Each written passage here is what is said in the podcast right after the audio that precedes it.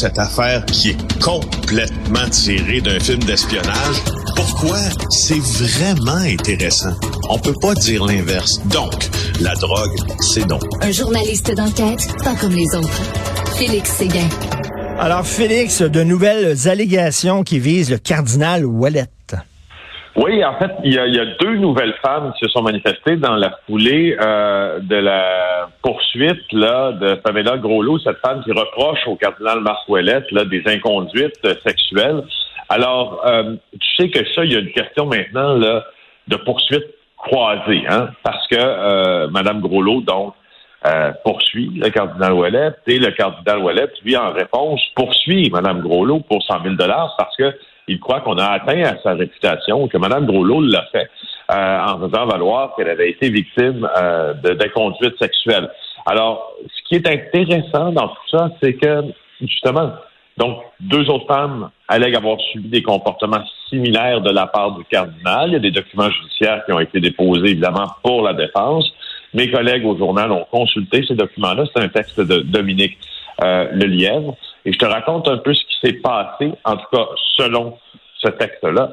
Euh, ce qu'on dit, là, c'est que la première femme dit avoir été agressée par euh, euh donc religieux, un dimanche de 1992. Elle préparait une célébration à Montréal. Elle dit, s'est placée derrière moi, les deux mains sur la table de chaque côté de moi, euh, de sorte à m'empêcher de me dégager. Il a frotté son bassin sur moi. Ça, c'est ce qu'elle affirme. Euh, la deuxième femme, dans une lettre adressée directement au pape François, euh, elle relate un événement qui serait survenu en 2014, qui l'a mal à l'aise. Elle dit lors d'une hmm. soirée en présence de son copain sur l'île d'Orléans, près de Québec, où elle aurait évoqué des problèmes financiers au moment de partir. Ouellette aurait euh, glissé un 50 dollars dans son gilet vis-à-vis le haut de sa poitrine. Alors, cette vision des choses là que propose Mme Groslo, il semble que ça ne cadre pas du tout, du tout, du tout selon la défense, selon la, les défendeurs, selon Marc Ouellette, qui a contesté euh, ces allégations, qui dit que c'est tout à fait sans fondement. J'ai hâte de voir où tout ça va nous mener. Marc Ouellette a 79 ans, aucune accusation n'est déposée contre lui, aucune accusation criminelle n'est déposée contre lui. OK, si jamais il y avait des accusations, est-ce qu'on pourrait voir un cardinal à la barre en train de témoigner dans un procès? Ben, c'est-à-dire, oui, Ultimement, oui. Mais l'accusé a le choix de ne pas témoigner dans son propre procès, bien sûr. Ben euh, et c'est souvent un choix, et c'est souvent un choix qui est mûrement réfléchi par euh, les avocats de la défense. Dans le cas de Marc Ouellette, euh, là, on suppute évidemment parce qu'il n'y a pas d'accusation. Alors, on est loin d'avoir un procès, mais je, je, pense que de la manière dont dont les, les dont les euh, avocats fonctionnent, en fait, dont ils traitent avec la justice lors d'un procès, notamment devant jury, parce qu'il a le droit de, choisir aussi, un accusé a le droit de choisir son procès. Veut-il l'avoir devant le juge seul? Veut-il l'avoir devant jury? Alors ça, c'est un. Deux, souvent, dans, chez des personnalités qui sont très bien vues du public, un procès devant jury va faire la paire. Alors oui, ultimement, je veux dire, si, tous les dominos là, tombent, il y a des accusations, on est loin du compte, honnêtement. Euh, ça se pourrait, euh, Richard. tu verrais ça, toi, un, procès contre le pape? Euh, ça serait, ça serait quelque chose, toi, le pape en procès. Là. Écoute, finalement, il y avait beaucoup d'argent de Québec investi dans Lightspeed. Ben oui, je, je, trouve ça intéressant le reste de la chronique sur un thème assez financier, en fait tout à fait financier, Investissement Québec a acheté des actions de Lightspeed en secret. On devrait même dire Investissement Québec aussi a acheté de ces actions. C'est Sylvain Larocque qui nous l'apprend. Euh, parce que euh, au départ, là, on pensait qu'il y avait 49 millions de dollars qui avaient été euh, achetés là, chez Lightspeed, mais c'est 135 millions que Québec a investi. Acheté secrètement l'an dernier.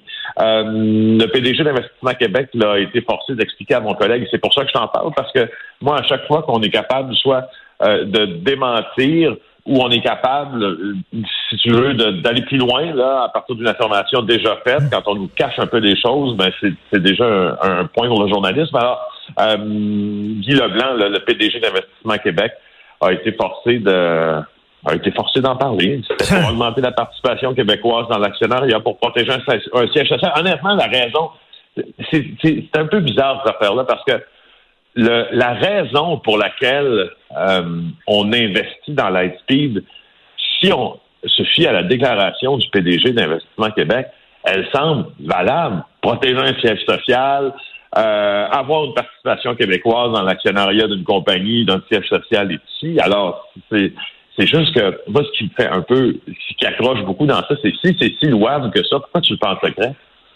Mais oui. Oh, si, si, si, tu es rempli de vertus, là, alors dis-le. Ben alors, oui. D'après, les gens sont, puis là, après, les décideurs sont fâchés contre les journalistes en disant, bon, ben, c'est ça, euh, tu sais, ils nous accusent. Ben oui, mais faites-le pas en secret. Ben, exactement. Là, cachez pas les affaires, puis euh, il y aura aucun problème. Là. Quand tu caches des trucs, les, gens ont tout à fait raison de se poser des questions. Et euh, justement, parlant d'économie, la débâcle du groupe UOT continue. Ils sont obligés maintenant de se départir de, de certains bâtiments. Là toute une, toute une séquence, hein, on dirait un accident de train au ralenti. Euh, pour le groupe UA, c'est Catherine Lamontagne de notre bureau d'enquête qui suit là, ces affaires euh, avec beaucoup, beaucoup de proximité parce que c'est un promoteur immobilier tellement important, Stéphane Huot. Alors, il a été en quelque sorte dépossédé UA euh, des, de, six complexes locatifs euh, qui sont déjà sous la protection de la loi sur les faillites et l'insolvabilité, il faut le mentionner. Alors, c'est le tribunal qui a prononcé ce séquestre-là pour liquider les immeubles. Pourquoi? Parce qu'évidemment, il y a des gens qui veulent se faire payer. Alors, si ils veulent se faire payer, ben euh, on, doit vendre des actifs, sinon il n'y a pas de possibilité de le faire. Alors, c'est ce qui est en train d'arriver avec euh, Monsieur euh, Monsieur Huot et euh, les institutions financières là, qui ont. Ce qui est intéressant dans ça, c'est que tu as beaucoup, beaucoup d'institutions financières qui ont prêté. C'est pas juste quelques quelques mille, des millions de dollars pour des projets qui ont fini euh, par plus ou moins fonctionner. UOT, lui, euh, a, été visé aussi par quelque chose que je trouve assez intéressant. Tu sais que UOT est un peu partout dans la région de la capitale nationale.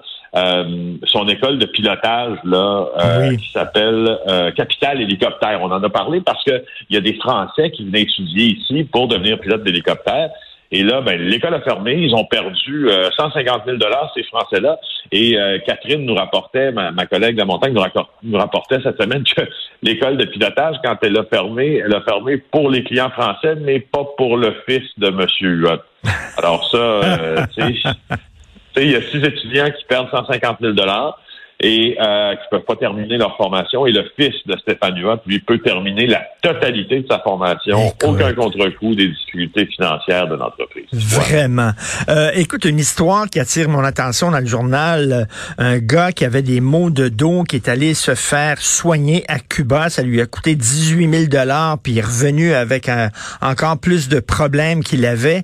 Euh, je pense qu'à JE, vous avez déjà présenté un reportage sur le tourisme sexuel, euh, le tourisme euh, médical à l'étranger. Médical, oui, c'est ça. Ben oui, le tourisme médical, l'histoire dont tu parles, c'est celle de Dominique Fleury qui est allé à Cuba euh, en 2020. Alors, il se fait opérer au dos, 18 000 Il revient, il souffre plus qu'avant.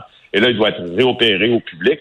Euh, donc, Héloïse Archambault raconte cette histoire-là dans le journal. Et nous, effectivement, JA, on a parlé euh, du tourisme médical cette fois en Colombie. C'était pas pour des opérations au dos, c'était plutôt pour des opérations ou des chirurgies esthétiques, des augmentations mammaires, euh, des euh, formes de je ne sais pas si j'ai le mot exact. En fait, je me rappelle plus du mot exact, là, mais c'est ce genre de lifting des fesses. Là. Oui, oui, oui. Ça, des, des, grosses fesses. Là, oui, oui, comme, oui. Euh, comme popularisé là, par euh, certaines... Jello, Jello, Jennifer Lopez. Oui, Jello, exact. Alors, euh, c'est ça. Et finalement... Et, et, pour, en, pour en venir à, la conclusion que beaucoup, beaucoup de ces personnes qui ont décidé d'aller se faire opérer à l'étranger euh, reviennent ici, doivent se faire réopérer au public et encore plus grave, lorsqu'ils se font euh, opérer à l'étranger, ils n'ont pas la même, les mêmes garanties, exemple que le Collège des médecins leur offre ici, que leur que le pratiquant, celui qui pratique les soins, va être exempt de toute plainte, etc. Non, c'est peut-être pas la meilleure idée du monde de te faire soigner à l'étranger. C'est pas une bonne idée pantoute. Moi, j'irais pas, là, déjà, là, écoute, là, parce que c'est quoi ton recours après ça contre ces médecins-là? T'en, t'en as absolument pas. Donc, euh, le jeu n'en vaut pas la chandelle. Merci, Félix Séguin. On se reparle demain. Passe une excellente journée. À demain.